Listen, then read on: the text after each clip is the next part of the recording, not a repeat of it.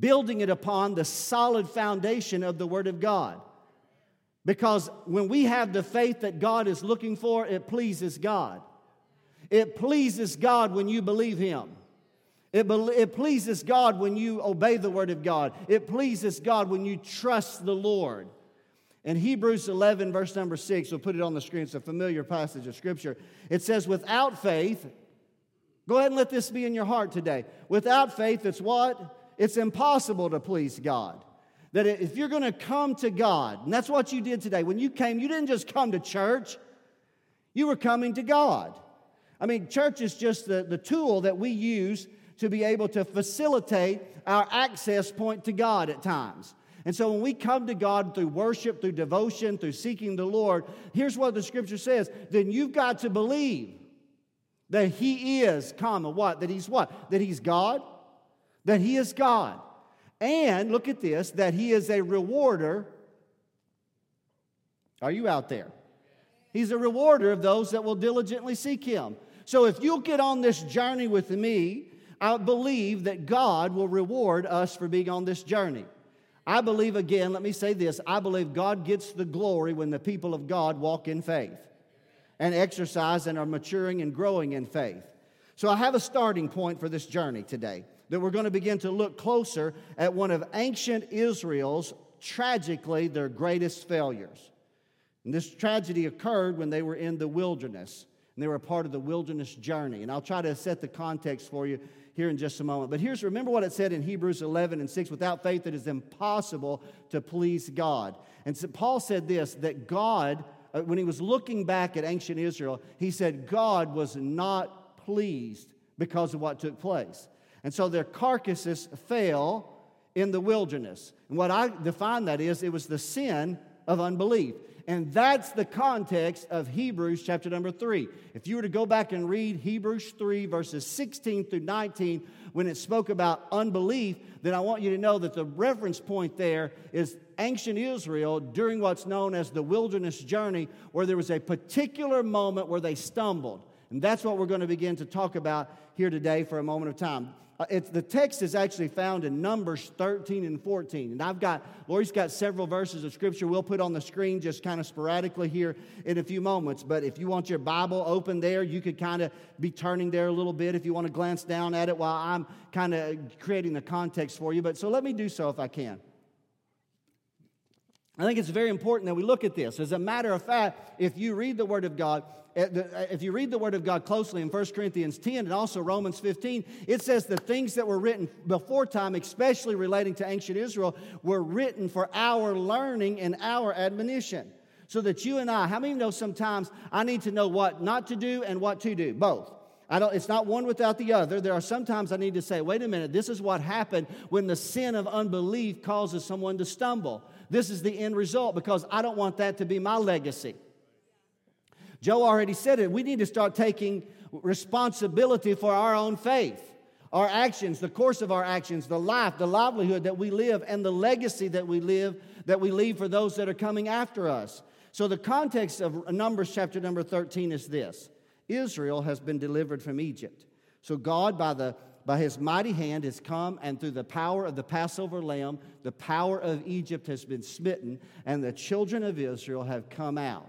And they didn't come out empty handed. They came out because God spoiled the Egyptians on the night of their deliverance.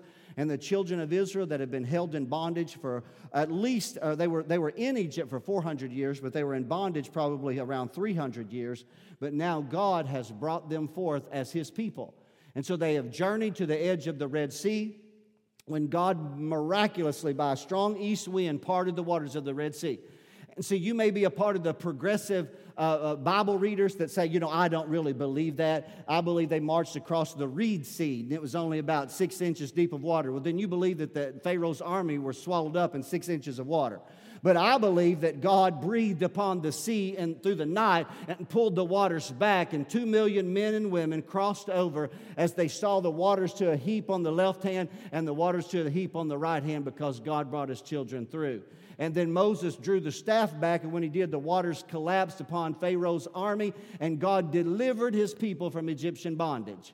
And God then took them, listen to this, to the base of Mount Sinai, where God had met Moses when Moses was in Midian taking care of his father in law's sheep many weeks or months or perhaps even years earlier, and had appeared to him at the burning bush. And there at the base of Mount Sinai, y'all know the story, Moses goes into the, into the mountain where the glory of God is. And God himself had chosen to come down and sit upon the mountain. And the people heard the audible voice of God lightnings and thunderings, the mountain shook. A granite mountain could not contain the glory of God. And so it was at that moment where they received the law of commandments. They were given instructions. They were learning to worship. They were given access points to God's presence. They, they erected a tabernacle. They had the way, the truth, and the life, access points to God, God's holy presence. They brought in the blood of bullocks and goats so that they could worship God through sacrifice. They were learning how to relate to one another. They were learning how to, uh, laws that kept them uh, not hedged in in a negative sense. How many know the yellow line and the white line is an important thing? laws were helping the children of Israel learn to relate to how to live civil, uh, you know, uh, uh, w- w- w- in, in, a civil environment to, to one another. And so they were, after a period of time, they drew near to the promised land for possession. And as they drew near to the promised land, Moses, the man of God, this is verse number one, it's on the screen here. It says that Moses, the man of God, said, He said, I want you, by the commandment of the Lord, He said, I want you to choose out one man from each tribe. You remember there are 12 tribes of ancient Israel, and I want you to send the men into the land of Canaan for this purpose. Verse 2 to send them in to search out the land. So were, Moses was given strict instruction by God to choose a leader from each tribe to spy out the land and to search out the land. And I want to go ahead and begin to talk about faith, and I'm going to kind of I'm going to kind of correlate these things together. Let me first of all tell you about some things that when you're dealing with something in life, it is not unbelief for you to know all the facts about a situation you're dealing with. It's not unbelief when you receive a negative report from uh, uh, a, a, a, doctor, a doctor's examination right? You don't, you don't have to have hostility to a nurse who brings you a piece of paper that says this is a health issue that you're going to be facing. It's not negative. It's not a, it's not a, a unbelief for you to know all the facts. I honestly believe that when they sent the, the men in to search out the land, it was not unbelief or it wasn't ignorance or pretense. It was rather they had an intent to develop a strategy. I have to believe that Moses was going to go, once he gained the right information, he said, We're going to develop a strategy, we're going to plan a route out. We're going to develop a timetable. We're going to seek to confirm the word of the Lord. And from verse number two all the way through verse approximately verse number 24 is a little bit of the narrative of the journey that these 12 men, now remember this, they were chosen leaders out of every tribe of Israel. And so for 40 days, it says, the 24th verse, they searched the land out. And when they searched the land out, they made their journey back on the other side of the Jordan River where the children of Israel was camped.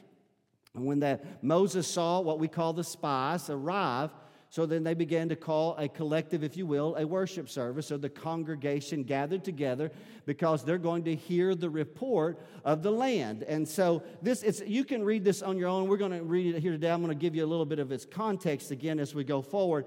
But I want you to know that when they got ready to have their first worship service here, what, what, what took place uh, for the next few minutes and then into the next day shaped or defined the people for the next 40 years.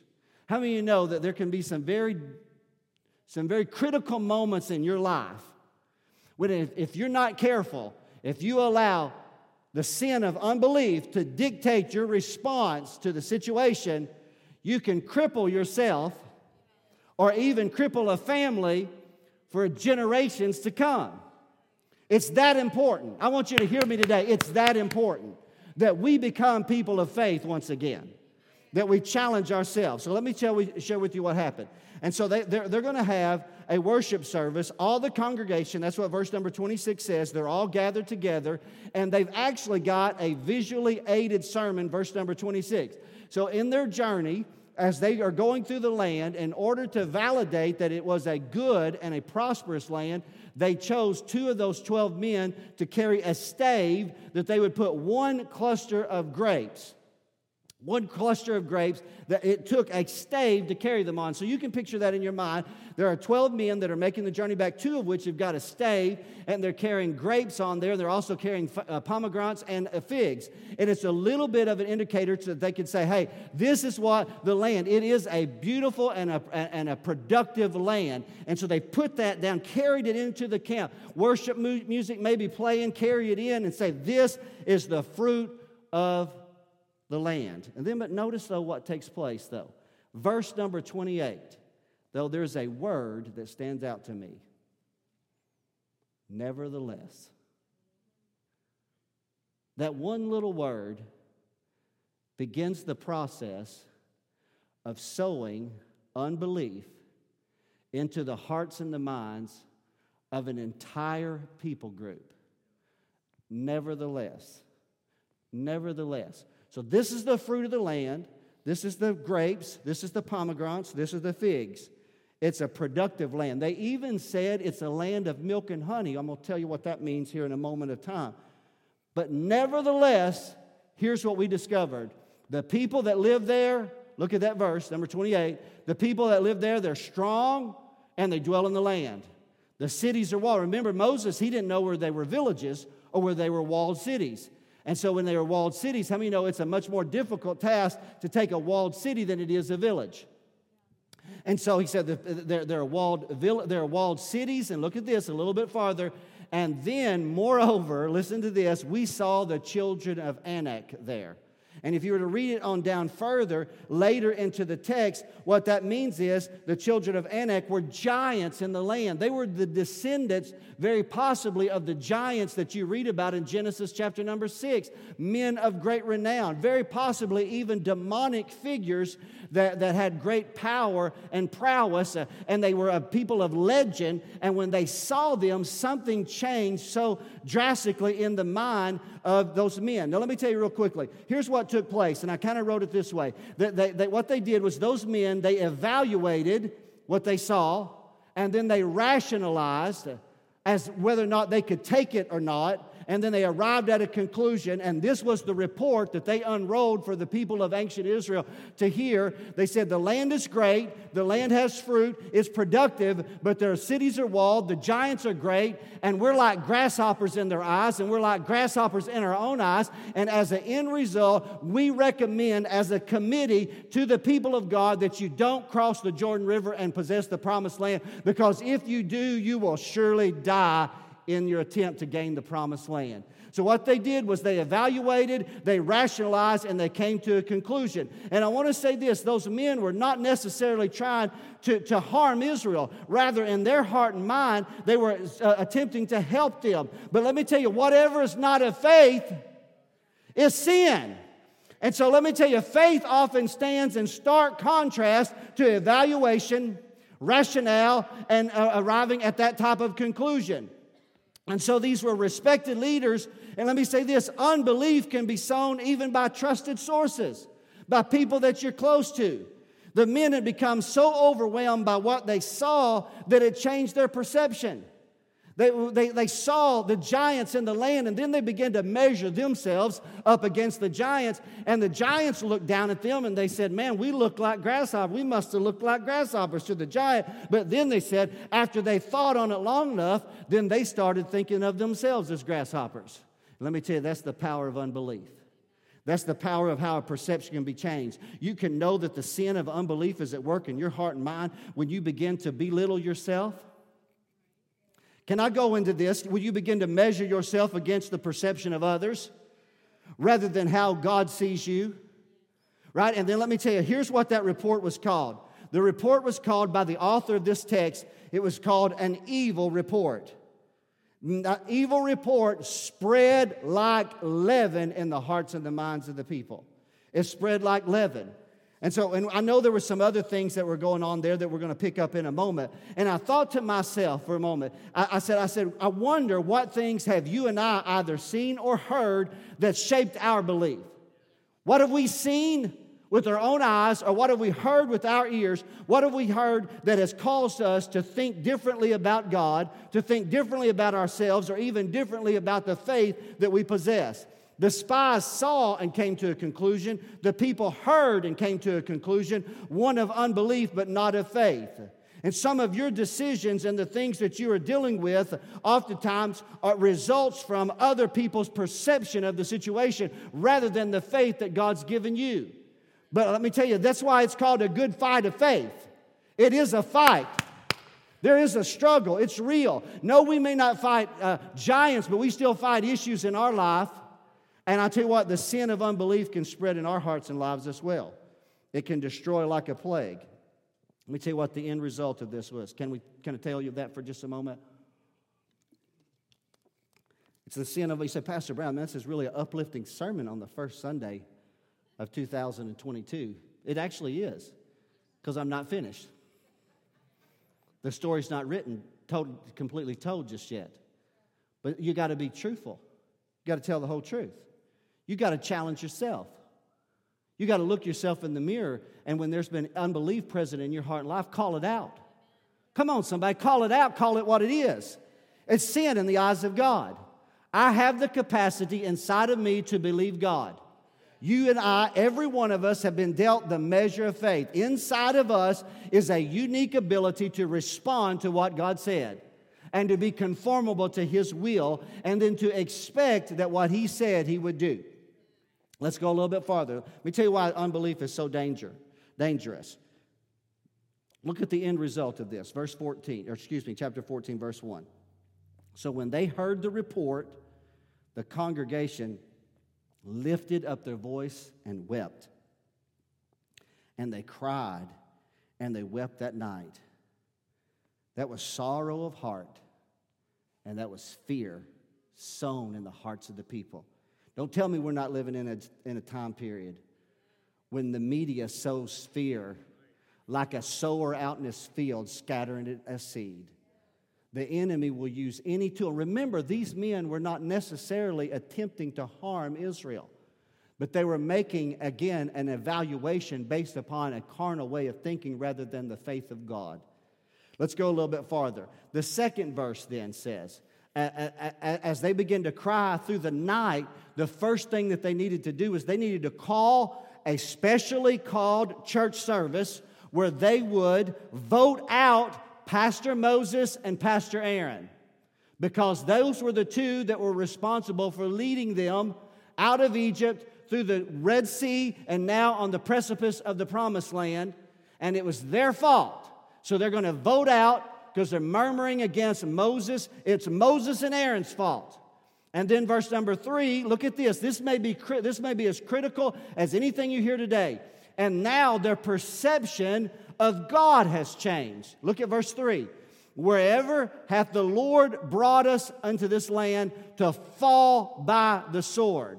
They left Egypt believing God was bringing them into the promised land.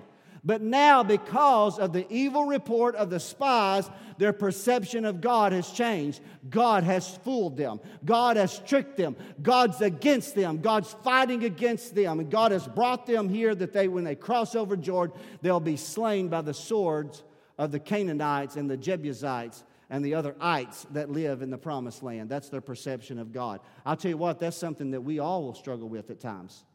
We all, when we have things begin to go against us, we start saying, God, are you fighting against me? We start, our perception of God begins to change. Are y'all out there today?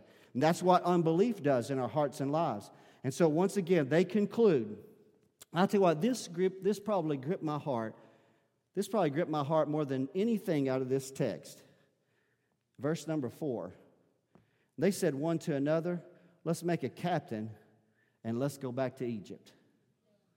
I want you to think about that for a moment. I want you to think about what they intended to do in that moment of time. They said, All right, we're going to move Moses and Aaron out of the way. We're going to choose somebody from among us that we're going to place in a, a position of prominence and a position of authority. And he's going to rally together, and we're going to gather up all that we've got, all of our assets, everything that we've carried out of Egypt, and we're going to turn around and make a 180, and we're going to go back south by the way that we came. We're going to somehow come to the edge of the Red Sea, and this time, God's not going to part the waters. Somehow or another, we're going to swim across it. We're going to find the Reed Sea with the six inch water and wade through. And we're going to go and we're going to walk until we come back to Pharaoh's, wherever Pharaoh's kingdom is in Egypt. And we're going to go through the city and with our, held, our heads held down in shame. And we're going to knock on his door and we're going to say, Pharaoh, we're the ones that left a few months ago, but here we are. Put shackles back on our hand. As long as you allow us to live in Egypt, we would rather live in Egypt than we would to potentially die in the promised land. And I'm telling you, that hurt my heart so bad as I meditated upon it because they concluded it would be better to die as slaves in bondage rather than to fight for freedom in the wilderness. And I want you to know today, I would rather die in hope and die in faith than to live in fear and to live in bondage. And we, as the children of God in 2022, in a topsy turvy, crazy world, need to challenge our faith and say, once my hands were free from bondage, I'm not going back again. Faith is not necessarily, let me say this, it's not necessarily a choice, but you can choose to believe. Or you can choose to believe in unbelief. For this evil report, let me say this that evil report, when I say, why do you say a choice, Pastor Brown? It's because the people in that moment, they were actually given a choice. Because there were 10 spies that gave the visually aided sermon and sowed the sin of unbelief in the hearts and the minds of the people. But I tell you, that's not the whole story. Because there were two other men, two other brothers, that they saw the same thing, but they saw it by the eye of faith, glory to God. And many of you that know your Bible, you already know who I'm talking about Joshua and Caleb. Let me ask you this Can any person among us name one of the 10 spies?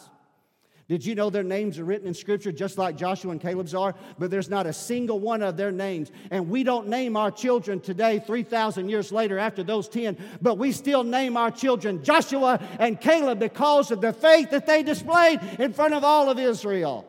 And I don't know about you, I want to, I want to follow that kind of faith.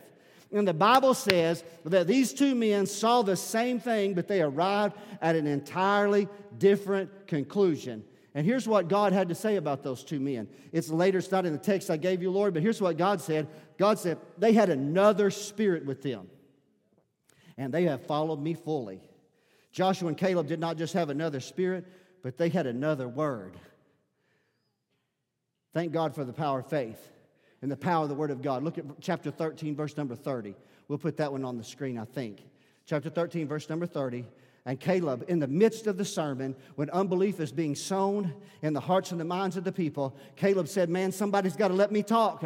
I could just see Caleb, he's going beside himself. This brother's saying, Man, the giants are there. I don't know. We just can't do it. We're not strong enough. Their armies are bigger, their cities are walled. There's no way we can do it. And Caleb just, he was about to, he was about to break open. And finally, he just it was burning inside of him. And he stilled the people. And he said, Let us go up at once and possess it, for we are well able to overcome it. Glory to God. We are well able to do it. But unfortunately, the tragic power of unbelief.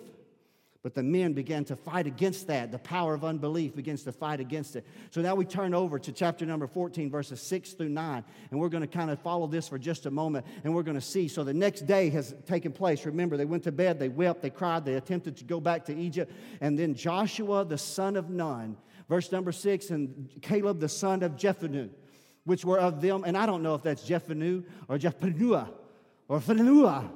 I don't know, but I'll just go with Jephanu. Were of them that searched the land, they rent their clothes. And here's what they said They spake unto all the company of the children of Israel. And they said this the land which we passed through to search it, it's an exceeding good land. It's a good land. It's everything that we imagine it would be. Can you imagine when they were slaves in Egypt and they remembered the story about the promised land? And they dreamed of what it would look like. They dreamed of the valleys and the hills and the rivers and the waters. They dreamed of the flora and the fauna. They dreamed of the animals and they dreamed of everything. They dreamed of them walking through their own fields sowing seed. They dreamed of houses and they dreamed of vineyards and wells. They dreamed of celebrating and worshiping God. And the men said, It's everything that we dreamed. And now Joshua and Caleb said, It's exactly what we thought. It's everything and more. In verse number eight, and if The Lord delights in us. Let me go ahead and put an answer to that. God did delight in them. They were called the apple of his eye. He said, You didn't choose me. He said, I chose you.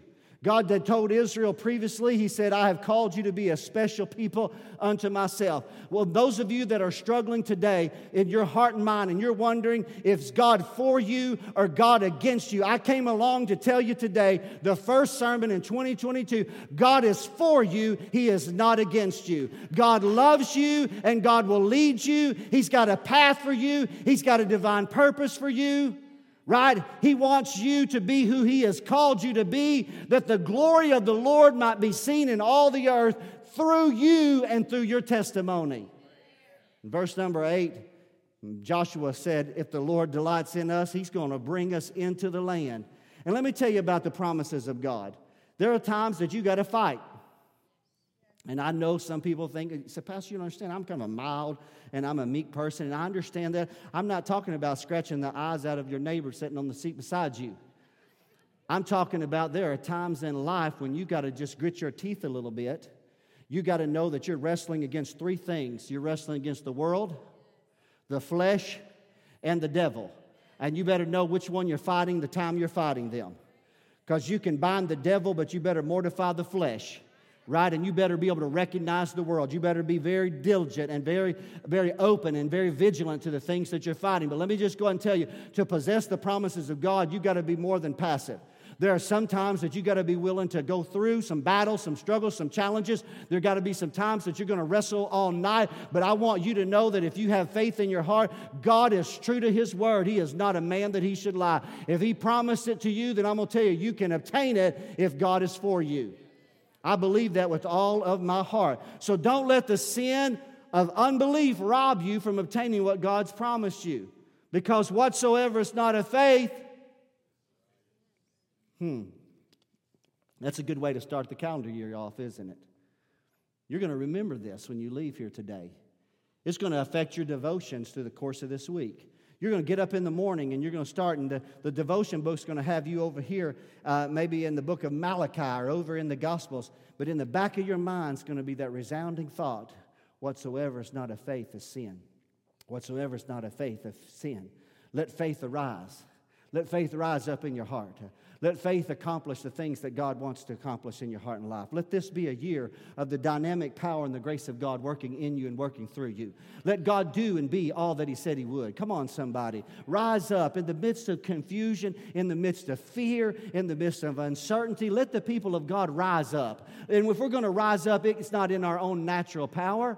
Joshua was aware of the ability of the people that were dwelling in the land. He had seen them with his own eyes. He knew they were greater in number than they were. They were walled cities, there were strongholds. But there's one thing that he believed in he believed in the power of his God. And that if God said it, then God would do what God said he would do.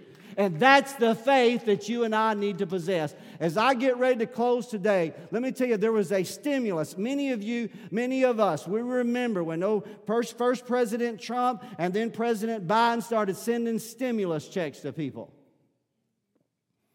Well, I'm telling you, Joshua and Caleb had a stimulus, a stimulus for their faith that caused them to see what they saw and arrive at a different conclusion. And I'm closing with this here today. And it goes back to that phrase, the land of milk and honey. Did y'all catch that? How many know you got to read the scripture slowly? Remember, go back with me very quickly in verse 27 of chapter number 13. This is the report of the 10 spies. It floweth with milk and honey. That was cliche to those 10. That's all it was. But to Joshua and Caleb, it meant something because they repeated it. Notice this, verse 8 it's a land which floweth with milk and honey. Now, what is the difference? Why was it one that stumbled over it and the other it was a stimulus for their faith? Can I tell you that in closing today? Let me tell you what land of milk and honey was. It was a covenant promise. Oh, I felt Jesus right there in my spirit because that's the vernacular that we need to begin to have in our hearts and minds and in our mouths. Is that we need to be able to say, the reason why I'm pursuing this by faith is because it's a covenant promise. God made this promise through his son Jesus. It's a covenant promise. It's a covenant. What do you mean it's a covenant promise, Pastor Brown? The land had been promised to them to Abraham, their father. Let me go, let me, let me put this together and fold it all in together and then get ready to close and lead you into water baptism. But I'm telling you, I'm going to challenge you this year, maybe greater than any that I ever have. And why is that, Pastor Brown? Because I'm going to challenge myself. Because I'm tired of praying prayers where I don't get the answer that I know is tied to covenant promise. So the error is not with God. I read in the Word, His ear has not grown deafened and His arm is not shortened. And so it's the sin of unbelief that's robbing us from the goodness of God. It's the sin of unbelief, and we're going to repent of that sin. That's how I'm going to begin the calendar year. I'm going to repent of that sin. I want to base my faith upon covenant promises. So the children of Israel, let's put this on the screen Genesis chapter number 12, verse number 7. This is when God first met Abram. And it says, And the Lord appeared unto Abram and said, Unto thy seed, notice this, will I give this land, and there builded he an altar unto the earth, uh, unto altar unto the Lord who had appeared unto him. So I don't I can't go and preach all that for you today. That'll be for another day, but this is a covenant promise that was made hundreds of years earlier where God called a man by the name of Abram and he made a covenant promise unto him that he would have the land. We're going to read at least one more verse there in Genesis 15 and 18.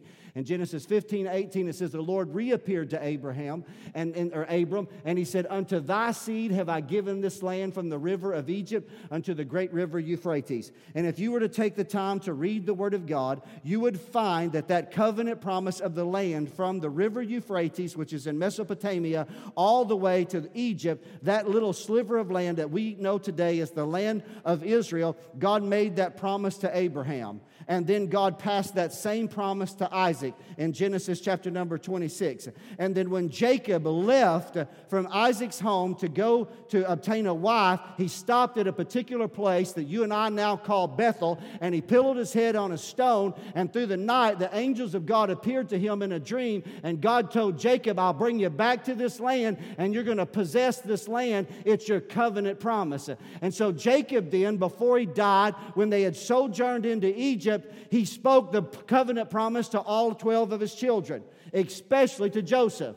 And then when Joseph was about to die, Joseph called all of his brothers and his family, and he said, I want to remind you, when you leave this land of Egypt, the land of our affliction, he said, I want you to take my bones with you and take it back to the land of covenant promise. Let me go a little bit farther. And so that helped sustain them in the days of that 400 years of bondage.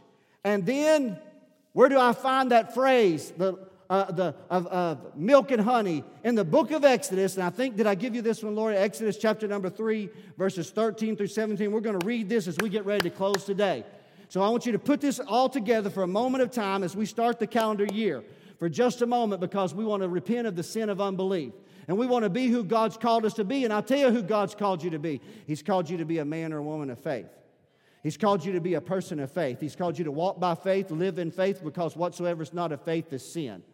And the covenant promise that I'm talking about had been made with Abraham 400 years earlier. And the children of Israel have been held in bondage. And when Numbers 13, we're a little bit farther along in the story. But remember what happened in Exodus chapter number 3.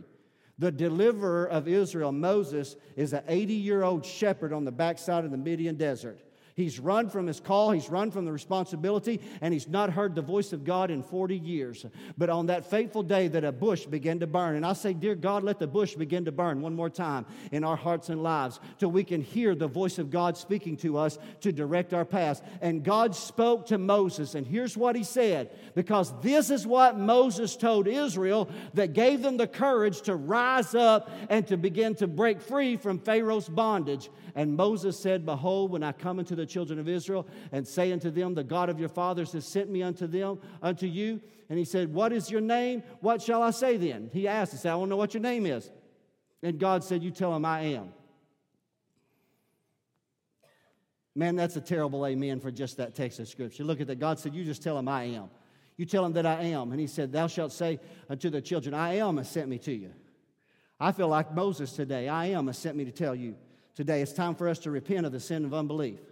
It's time for faith to rise in our hearts and be the people that God's called us to be and do what God's called us to do. And God said, moreover, to Moses, You're going to say unto the children of Israel, The Lord God of your fathers, the God of Abraham, the God of Isaac, and the God of Jacob, He's the one that sent me unto you. This is my name forever, and this is my memorial unto all generations. Let's read it down, verses 16 and 17.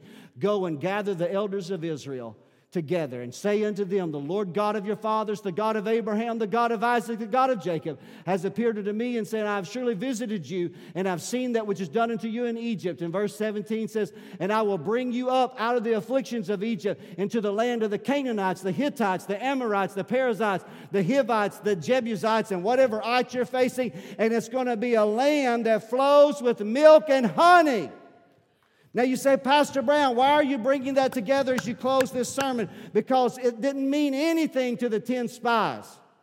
But to Joshua and Caleb, they believed that God was true to his word. And the land was a land of milk and honey. It was the covenant promise that was made to the people. It was rightfully theirs, but they had to pursue it, and they had to pursue it by faith. And they couldn't allow unbelief and others' perceptions and others and others evaluation of whether or not they should pursue to determine whether or not they were going to obtain the blessing of God. If you know anything about this story, as I close this message today, it's a tragic story, isn't it? Is it? It's a tragic story. It really is. Because the story concludes with God in his righteous in his righteous indignation, he refuses to allow those people that allowed unbelief to cause them to stumble. He doesn't allow them to enter into the promised land. And so, for the next 40 years, every day they got up wandering. Every day, hapless. Every day. I want you to, I want you to think. Daryl, join me on the platform if you would as we close today's message today. It's faith faith. The people, listen to this, the people that saw the glory of God, the people that God said, I have chosen you, the people that saw his glory on Mount Sinai, the people that saw him part the waters of the Red Sea, the people that they tasted manna from heaven.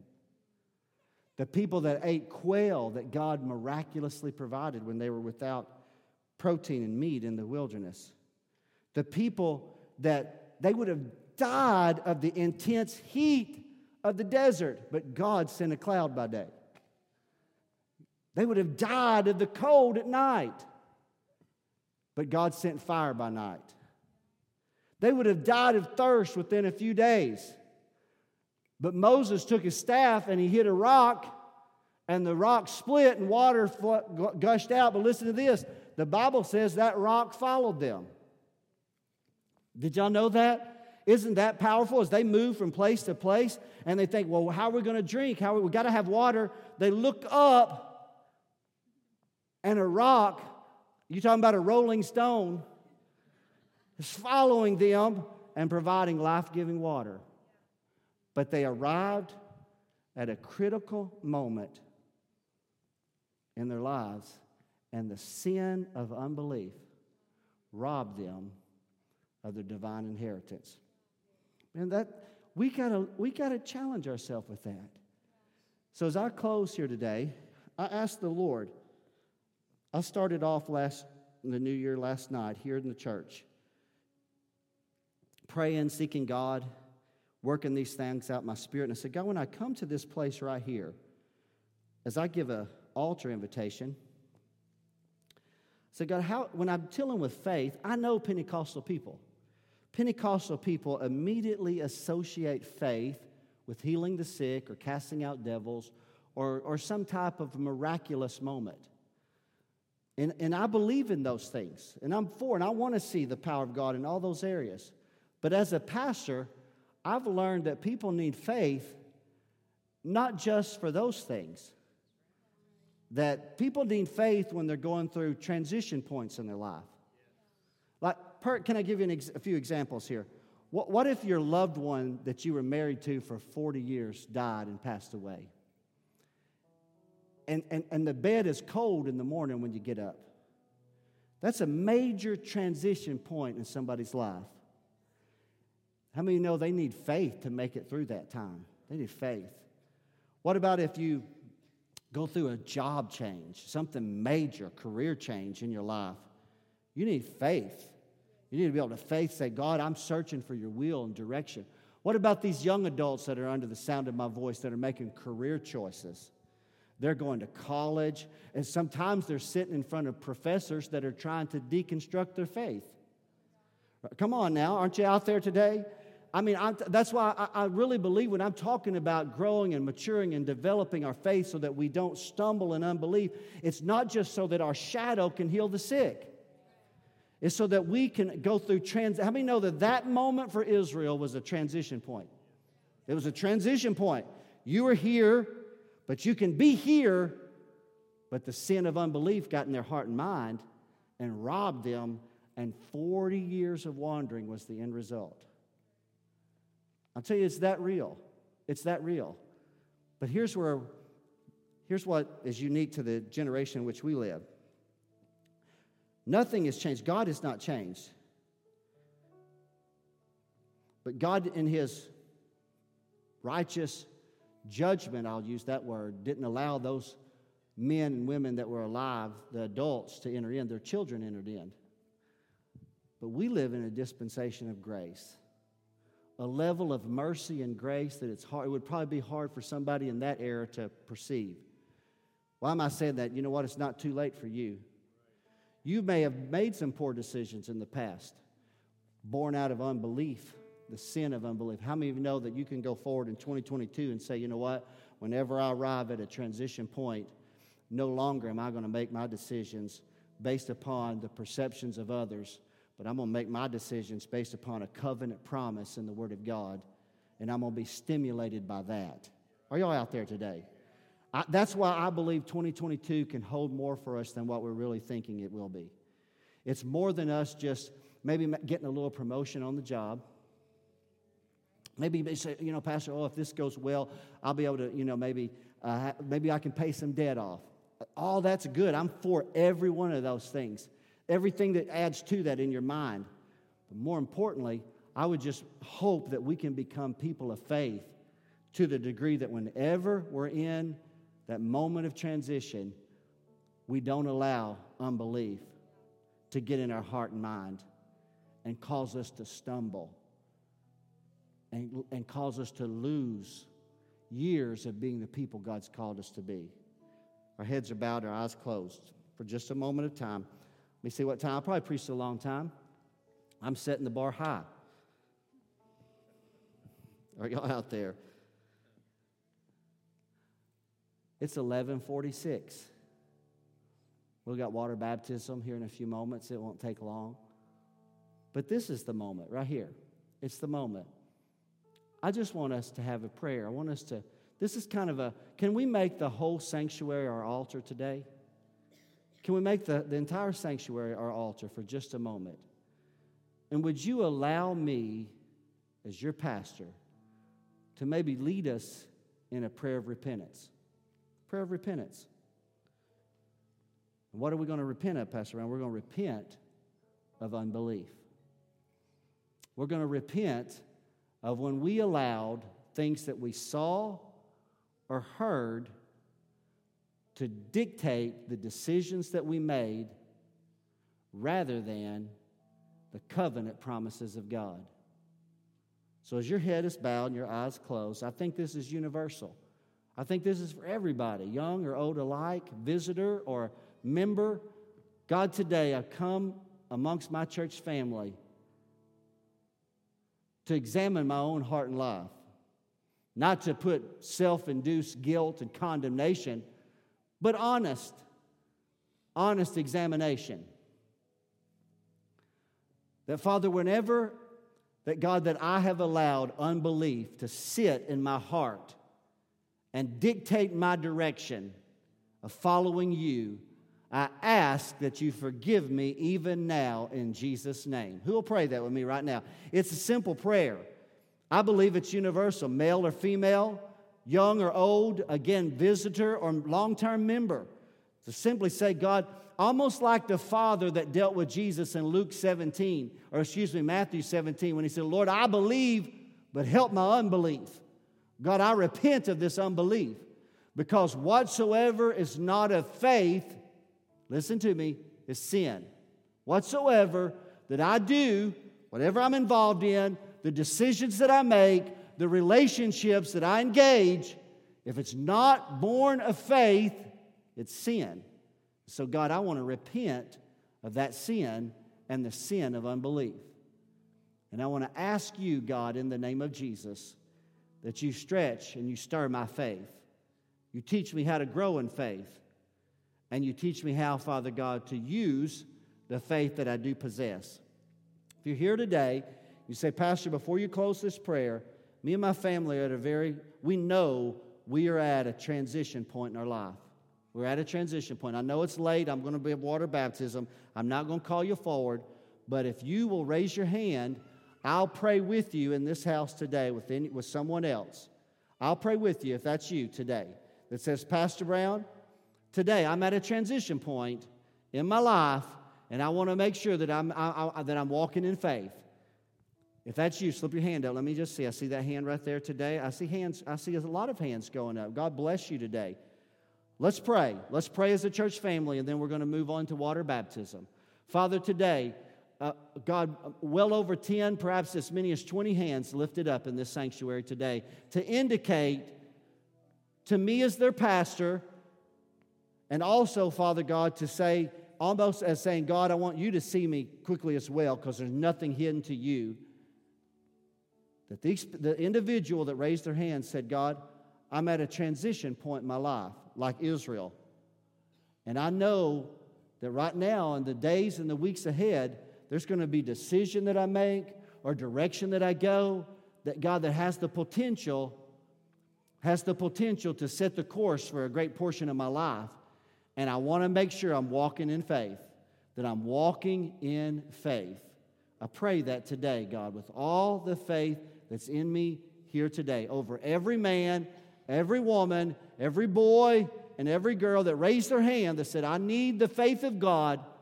Father, I pray for the spirit of faith, the spirit of faith to be in their heart and in their life. Let them walk in faith, live by faith, react in faith, make decisions in faith for your glory and for their good. It's my prayer joined to theirs. It's simple. I didn't pour oil on their head. I didn't lay hands on them, but I joined my faith with other leaders in this room as I prayed for all those that quietly, uh, Father, slipped their hand up. I just pray, God, let your blessing be upon them in the name of Jesus. Let them walk in faith and let them not fall prey to the deceitfulness of the sin of unbelief. In Jesus' name. And all God's children said, Amen and amen. Now, church family, I want you to go on this journey with me a journey of faith. I want to ask you that. I mean that. I mean that today. I want you to go on this journey with me. Now, we're going to have water baptism. We're going to give you time if you need to go to the restroom. If you've got children in the children's church, you can get your children and come back in here and water baptism. So I gave you instructions. Going to say if you're going to be water baptized or your child's going to be water baptized, you can go and change and change in the bathroom, but especially use the restrooms. I would encourage you to use the restrooms in the Family Life Center. Change there. There'll be a pastor or staff member or somebody appointed that will meet you there, and we'll come back in here to right there in about five to ten minutes. And I'm going to encourage as many of you as can stay around for the next few minutes and be witness of these people that are going to be water baptized today. Amen. Thank you so much for being in service. And all the baptism folks, let's go get changed.